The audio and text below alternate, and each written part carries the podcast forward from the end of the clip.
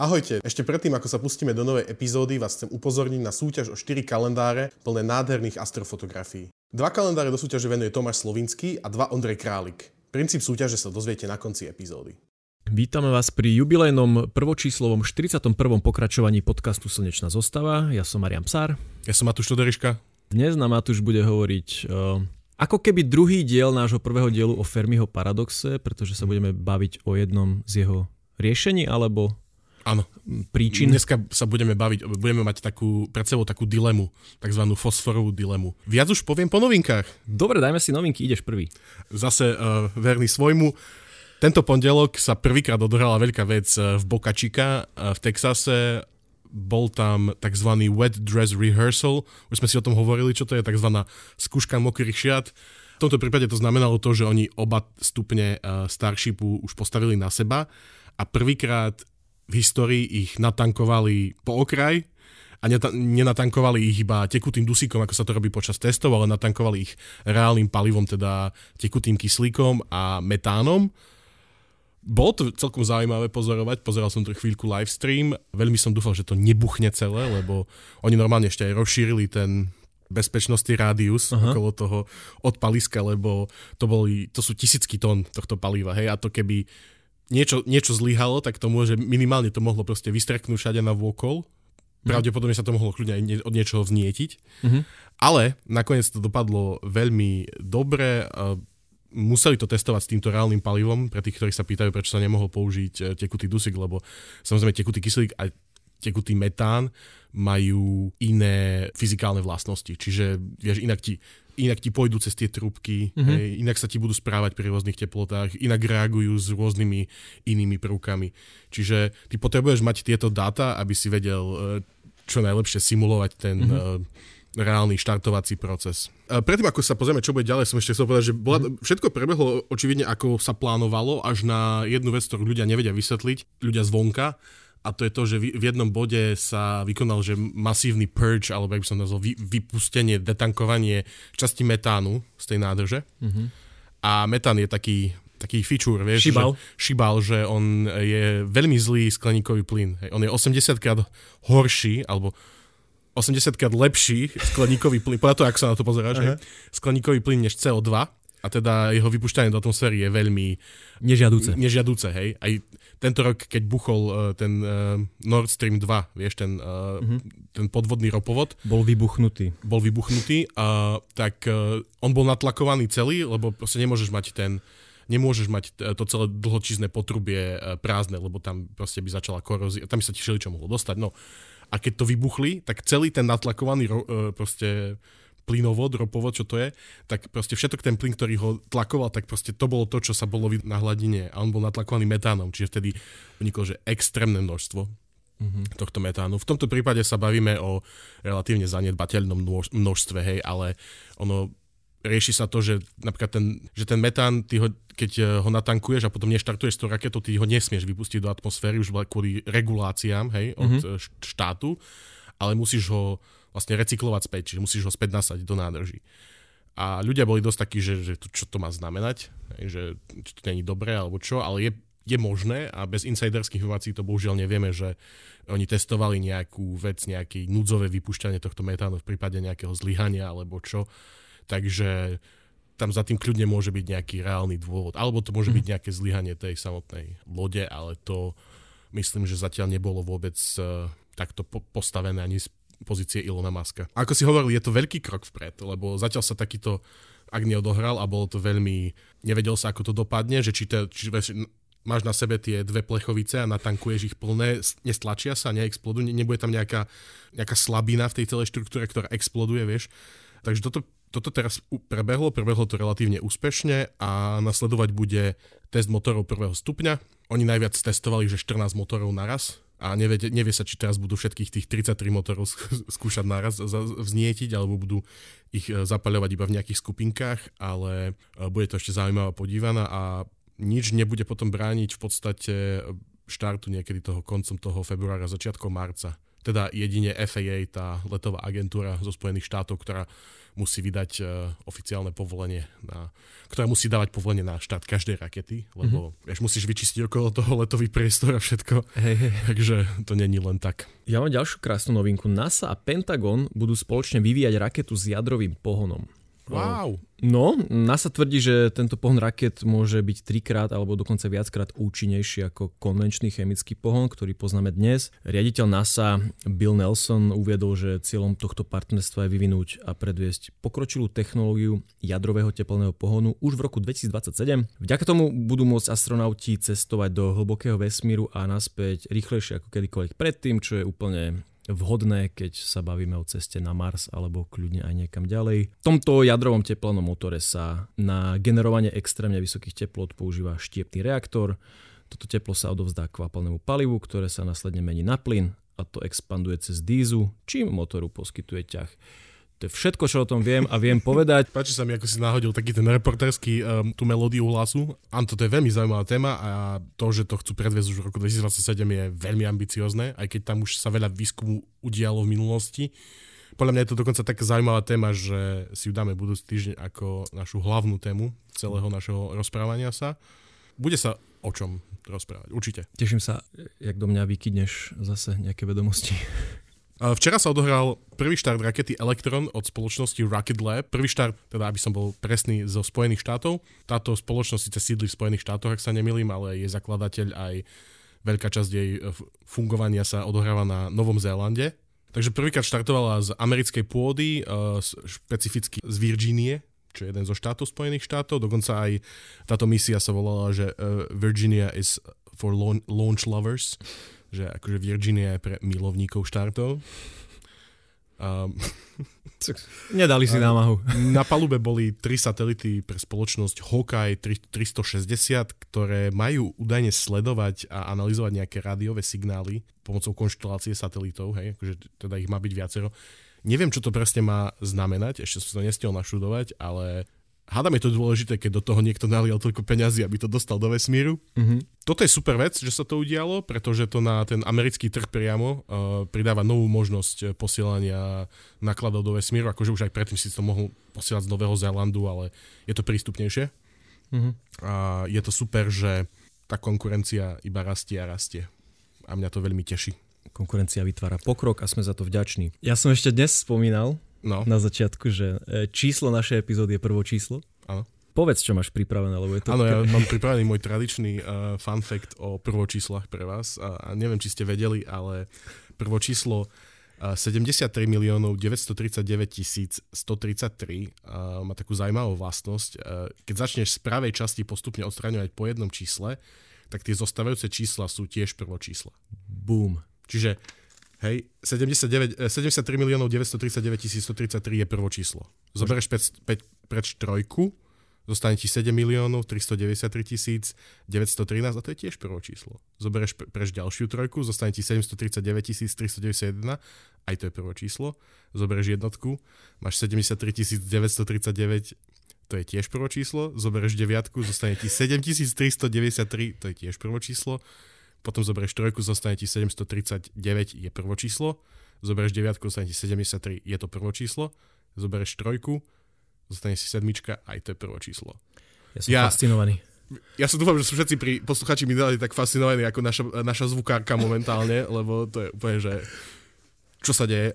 Ale aby sme neotáľali Marian, poďme sa dostať k našej hlavnej téme. Dostaneme sa k téme a povedz nám niečo o fosforovej dileme. Ja by som chcel, aby si túto dnešnú epizódu začal ty a aby mm-hmm. si pripomenul, lebo to bola naša druhá epizóda, bol Fermiho Paradox a ty si, ty si ju viedol vtedy a chcem, aby si ľudí uviedol späť do témy, čo je to Fermiho Paradox. Jasné, určite si ju vypočujte celú, ale ja vám to zhrnem takto, že mm, Fermiho paradox hovorí o tom, že vďaka Drakeovej rovnici, keď e, tam dosadíme za tie všetky premenné dostatočné hodnoty, vychádza nám aj pri pesimistickom, aj pri optimistickom odhade, že, že vesmír by mal byť posiatý civilizáciami, možno aj že veľmi vyspelými civilizáciami ako sme my, alebo možno aj oveľa viac. Otázka znie, ak existujú, prečo sme o nich stále nepočuli. A existujú nejaké tri skupiny vysvetlení, napríklad, že mimozemšťania neexistujú, existujú, život na Zemi je jedinečný a vzácny, alebo mimozemské civilizácie existujú, ale ešte k ním nedošlo ku komunikácii s nami, alebo zástupcovia mimozemšťanov sú už na Zemi, ale my ich nevieme vnímať. Dobre, do ktorej e, partie platí toto... toto? Takže je, je samozrejme asi 50 rôznych vysvetlení, ktoré spadajú do týchto troch kategórií. Neviem, či uh, toto sú nutné kategórie, alebo len také tie základné vysvetlenia toho Fermiho paradoxu. Okay. Je to také, že... Veľmi hrubé kategórie. Veľmi hrubé, hej, ale toto spadá si do tej kategórie, že je možné, že život je extrémne vzácny a že sme možno my prví. Mhm. No ide tam v princípe o ten great filter, Pravdepodobne, že ano. civilizácie a vne... často dojdú k bodu, e, za ktorý sa nedostanú. Napríklad sa vyhubia vo vojne, alebo ich Ale vyhubí... To, toto je great filter, ktorý je úplne ešte na začiatku. Uh-huh. Že, že nemajú možnosť, že ten život nemá možnosť ani vzniknúť. Aha, OK. Hej, čiže bavíme sa o tomto. Bavíme sa o prechode z, e, z, z anorganických na organické. O abiogeneze. Yes, Čo je vlastne vznik života bez... E, z anorganických látok vznikne organická látka. Uh-huh. Áno, ja by som túto epizódu začal tým, že vesmír po veľkom tresku vyzeral úplne inak, ako vyzerá dnes. Hej. Nachádzali sa v ňom v podstate len tri prvky. Bol to vodík, helium a kúsoček litia tam bol. Ale ako sme sa dostali do tohto bodu, hej, kde, kde my sme stvorení hlavne z uhlíka, ktorý vôbec neexistoval na začiatku vesmíru, hej. Supernový. Uh, aj supernový, hej. Čiže postupne ako vesmír starol, tak akože vznikali rôzne hviezdy a tieto hviezdy pálili svoje palivo a potom sa z nich stávali, potom e, eventuálne sa z nich stávali e, obrovské červené obry, ktoré neskôr explodovali a v procese už len, to, uh, už, už len v procese toho pálenia toho paliva vznikali pri tých obrovských teplotách, tlakoch a energiách nové prvky. Ťažšie a ťažšie. Ťažšie a ťažšie prvky. Čiže čím je vesmír uh, starší, tak tým sa v ňom nachádza viac a viac ťažkých prvkov, ktoré vznikajú pájaním, fúziou tých menších prvkov alebo môžu nové prvky vznikať aj štiepením nejakých uh, teda väčších prvkov, ale to už je v podstate to isté len naopak, hej, že no, keď, keď to pozerať, počúva teraz nejaký fyzika, si sa chytá za hlavu. Ale dôležité je to, že tieto prvky vznikajú v rôznych množstvách, pri rôznych procesoch. My tu máme pred sebou tabuľku, ktorá vám prihodím uh, k tejto epizóde, kde sú je, vlastne je to periodická tabuľka prvkov a každý prvok má na sebe napísané, že ako vzniká. Hej? Tak mohol by si, Marian, tak rýchlo vymenovať tie rôzne spôsoby? Jasné, uh, napríklad e, teda, ak si spomínal vodík a helium, vznikli pri veľkom tresku. Uh, niektoré prvky sa nachádzajú v, v hviezdach, ktoré majú nízku hmotnosť, niektoré vznikli pri explózii bielých trpaslíkov, niektoré teda nukleárnym rozpadom, niektoré sa nevyskytujú ani že vôbec že v prírode, niektoré vznikli explóziou neutronových hviezd alebo supermasívnych hviezd. Uh-huh. A keby si tam našiel fosfor v tejto tabuľke, on je pod Pečko. Uh, dusíkom. Yes. Uh, e, 15. prvok uh, má tam veľkú časť uh, žltú, ktorá C- hovorí o explózii masívnych hviezd a také, taký maličký oranžový puntík explózia bielých trpaslíkov. Áno. Fosfor je našou dnešnou hviezdou a je to taký, taký par- paradox, tá dilema spočíva v tom, že, že ono je strašne málo Hej, je ho strašne málo v celom vesmíre a zároveň je ho strašne málo aj v slnečnej sústave, aj na Zemi je ho relatívne málo, ale aj napriek tomu je náš život založený vo veľkej časti na ňom. Hej. Okay. Aby som to dal do, uh, do nejakých reálnych čísel. Hej. Výskyt fosforu. V ľudskom tele sa nachádza približne okolo 1% fosforu, možno trošku menej. V zemskej kôre je 0,1% fosforu. Na Zem sa dostal pravdepodobne cez nejaké asteroidy alebo meteority, ktoré boli bohaté mm-hmm. uh, na, na fosfor. Uh, v slnečnej sústave je iba 0,0007% percenta fosforu. E- extrémne málo. A otázka je, že ako to, že máš niečoho tak málo a že sa to stane nejakým základným stavebným mm-hmm. uh, kameňom toho života hlavne. Hej? Mm-hmm. Že, uh, pôjdem, pozrieme sa na to neskôr, hej, akože o chvíľku, ale a ešte jednu dôležitú vec, ktorú treba spomenúť, to, že fosfor je extrémne reaktívny. Čiže ty sa v prírode nestretneš nikdy, ak sa nemýlim, alebo takmer nikdy sa nestretneš s, s tým elementárnym uh, fosforom, že iba P. Uh-huh. Hej, vždy to je nejaká zlúčenina. A fosfor ich má požehnanie a jednou ešte ďalšou vecou, ktorú má, že veľa tých zlúčenín nie je rozpustných vo vode. Uh-huh. A keď sa nad tým zamyslíš zdravým sedliackým rozumom, tak keď chceš niečo používať na život, tak potrebuješ, aby to bolo rozpustné vo vode. OK, áno. Hej? A keďže že... ten život vznikol asi vo vode, tak to ma zaujíma, že teda, že ako. celkovo fosfor je vo vesmíre uh, je 15. Na, uh, prvok, hej? Na, jak sa to povie? Je to 15. Uh, najrozšírenejší prvok, či není ani v prvej desiatke, hej? Je, je relatívne vzácny. Napriek tomu ľudské telo tvorí vodík, hej, povedzme nejakých tých 60%, kyslík nejakých 24%, uh, uhlík 12%, dusík je 0,6%, potom máš kalcium, to je 0,24%, alebo niečo také, a potom máš uh, fosfor, ktorého je okolo toho 1%, hej, tam sa niekde hýbeme.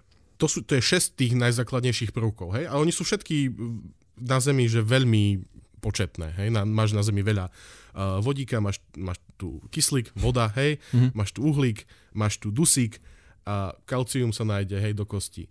A ten fosfor, to, toho je, že strašne málo. A aj napriek tomu, vieš takto z hlavy povedať, že čo je to dôležité, čo je založené na fosfore uh, v biológii ľudí a celkovo medzi ži- živými organizmami? No dostal si ma. Neviem takto z hlavy túto Hovorí, informáciu. Pamätáš si ešte z, zo strednej, že ADP a ATP? Adenozín trifosfát. A čo to je? To je látka, ktorá vzniká pri fotosyntéze. Áno. Pri aj. premene svetla na energiu. Áno, čiže je to, tak. je to v podstate energetická molekula, yes. ktorú ty stále musí, tvoje bunky musia stále dostávať do seba, aby prežili. Uh-huh. Myslím, že tam je, že keby si ti zlyhal tento ADP e, cyklus v tele, tak si mŕtvý veľmi rýchlo. Uh-huh. Hej. Ďalšia dôležitá vec, v ktorej sa nachádza fosfor, je DNA a RNA. Okay. Tie väzby tam sú proste, to sú fosforové väzby.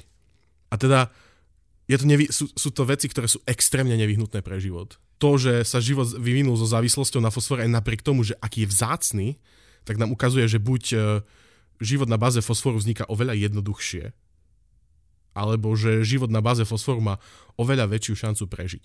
Mm-hmm. Lebo my nemôžeme vidieť úplne do toho počiatku Zeme. My nie sme schopní, vieš, už len tie geologické procesy zničili proste všetko, čo bolo na nejakom počiatku života na Zemi ono je kľudne možné, a často sa to hovorí, že, že hľadáme mimozemšťanov, ale mali by sme začať na Zemi.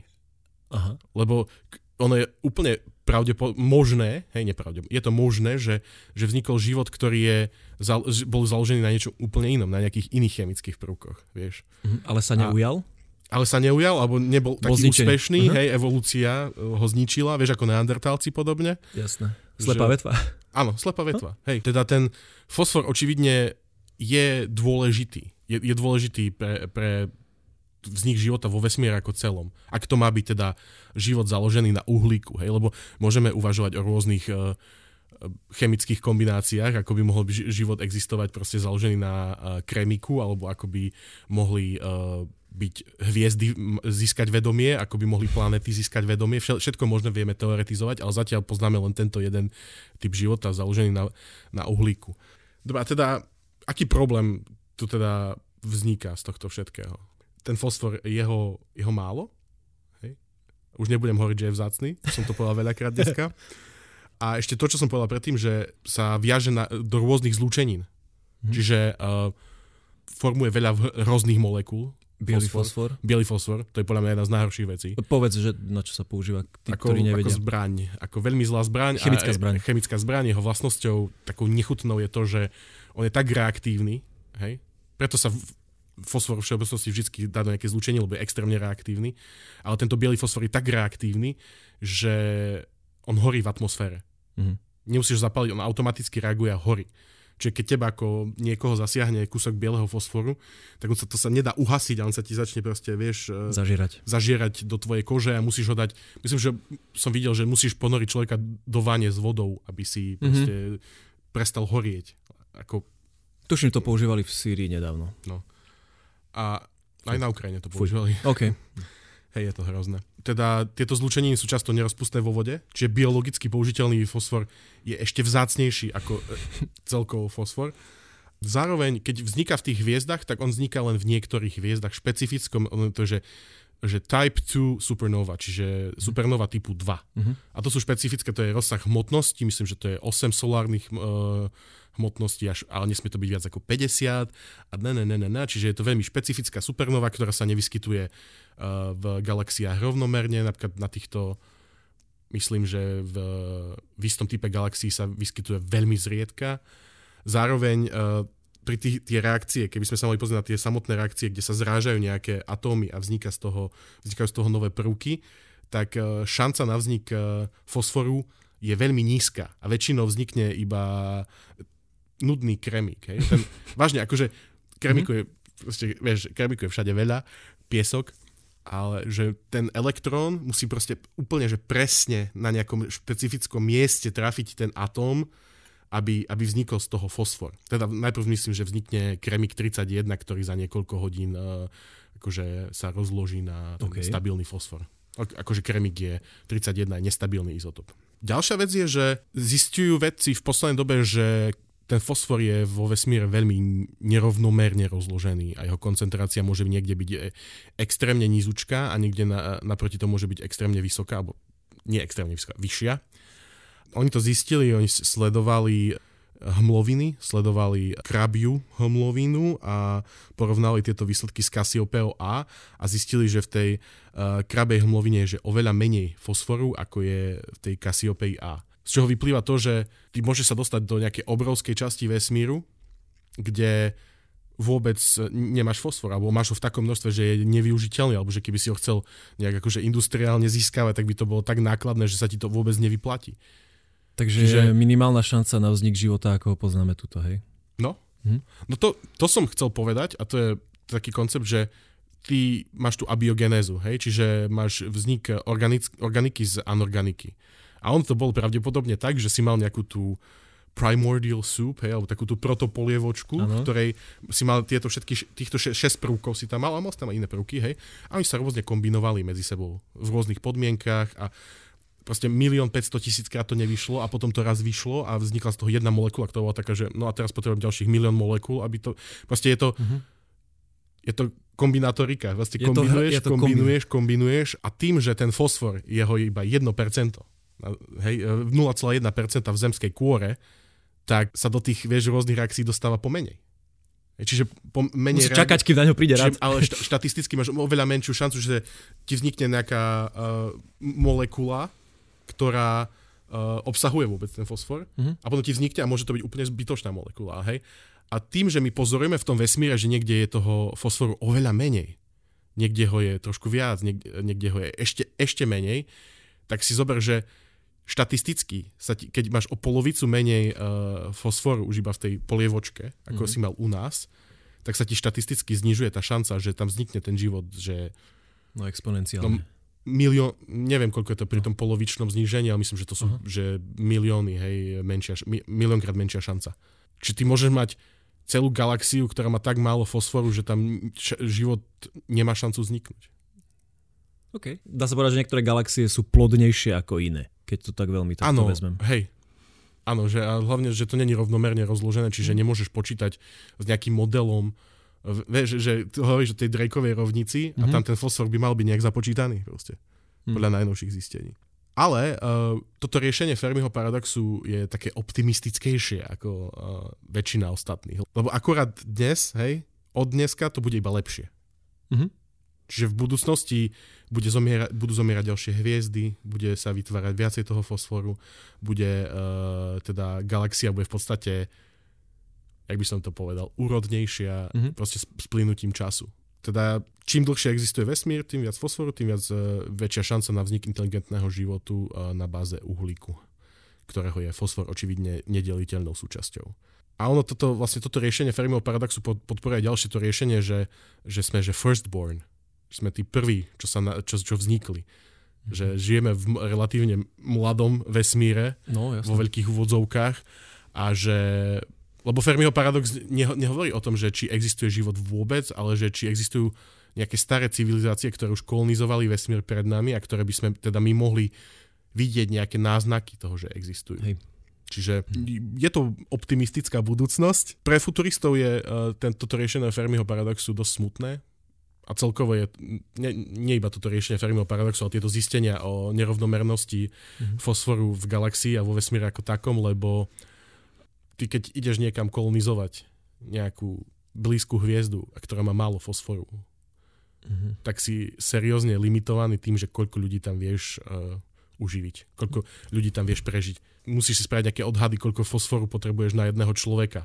Mhm. Hej, či koľko potrebuješ mať fosforu v tých uh, zvieratách, ktoré ten človek bude jesť, alebo hej, alebo v, tý, v, tom, v tej celej biosfére, ktorú tam musíš vytvoriť pre toho človeka.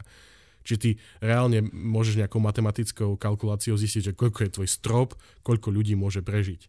Mhm. Samozrejme, ty, dalo by sa ťažiť ten fosfor tiež. Vedeli by sme ho vyrobať industriálne pomocou uh, urychľovačov častíc, hej, ale to je zatiaľ v nedohľadne poprvé, nejaká masová produkcia fosforu a aj keby to bolo v dohľadne, tak by to bolo najskôr, že oveľa náročnejšie ako proste ísť dakam a ten fosfor nájsť.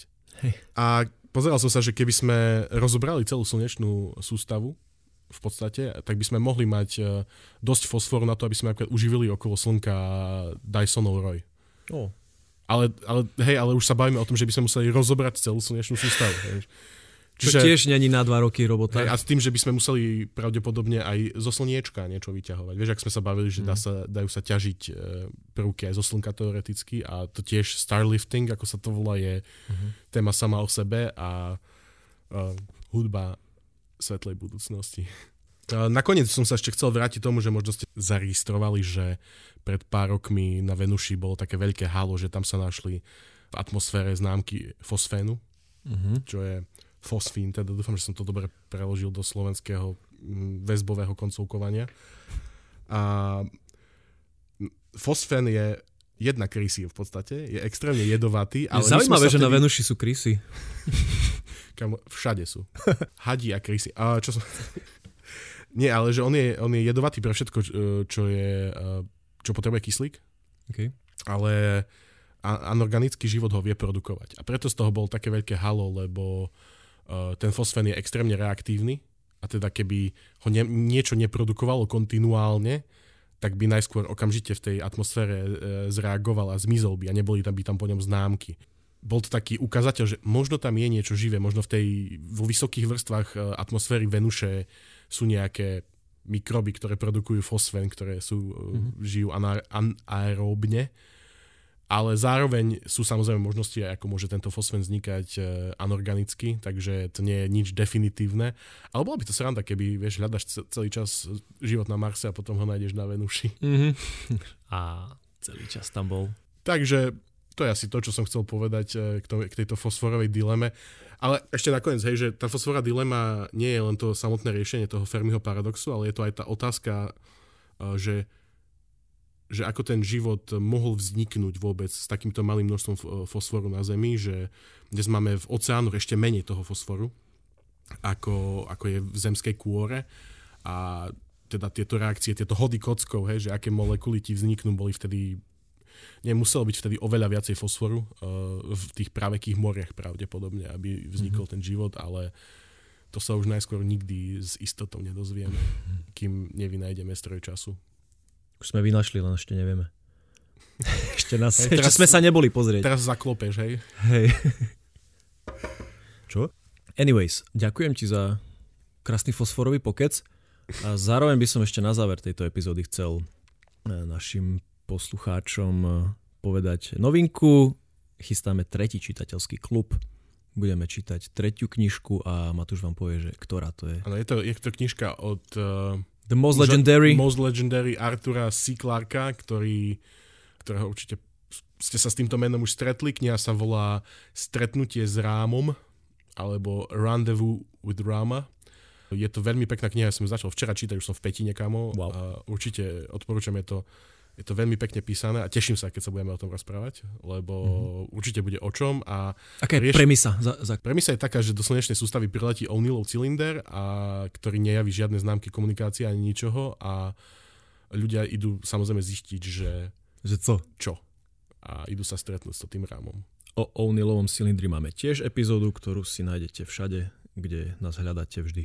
A o tejto knihe sa budeme rozprávať teda 19. februára, ak si správne 19. pamätám. februára vyjde epizóda, takže dovtedy si to môžete prečítať s nami, podeliť sa o dojmy. Áno, Videl, som, videl som, že na Martinuse to predávajú uh, aj v českej, v slovenskej verzii. No. Dokonca myslím, že aj tí z vás, čo máte čítačku kníh, tak mali tam aj elektronickú verziu. Alebo si to spírať teda kde. Alebo nie. Marian, ty moralizátor. Tak ďakujeme za posluch. Uh, Matúšovi vysvetlím, jak funguje právo potom. Uh, ja som Marian Psár. Ja som Matúš Todoriška. Toto je Slnečná zostava a my sa počujeme o týždeň. Čau. Ďakujeme, že ste nás počúvali až do konca. A teraz súťaž. Do stredy 2. februára o 15.00 nám pošlite na náš e-mail slnečná zostava zavinač živé.sk akú tému by ste privítali v našom podcaste. Pred natáčaním novej epizódy vyžrebujeme štyroch víťazov krásnych kalendárov od astrofotografov Ondreja Králika a Tomáša Slovenského. Veľa šťastia!